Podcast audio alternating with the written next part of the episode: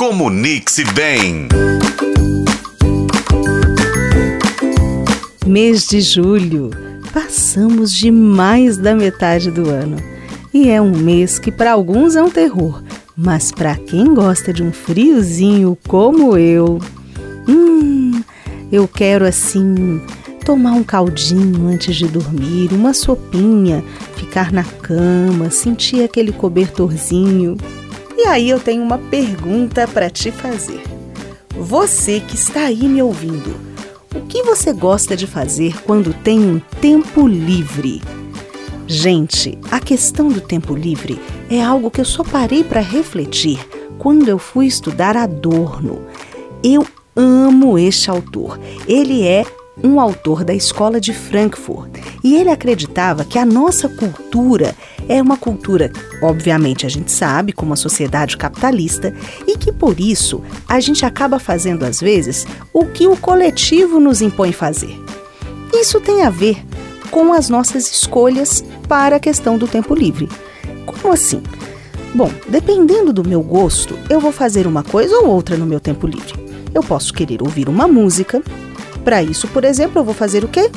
Comprar aquela música ou pagar aquele streaming, não é assim? Hoje em dia a gente paga um canalzinho com músicas.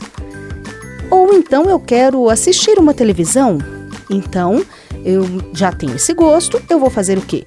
eu vou pagar para um canal, ter um canal de televisão a cabo ou um streaming que seja voltado para filmes, por exemplo.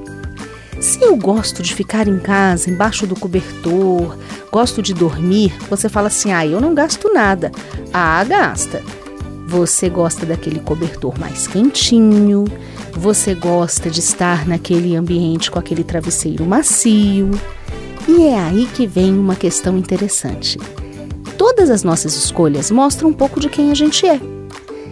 E, portanto, se a comunicação é algo que faz com que a gente se mostre ao mundo e também para a gente mesmo, quando a gente faz uma escolha sobre o que vamos fazer no tempo livre, a gente acaba escolhendo também um pouco do que a sociedade tem.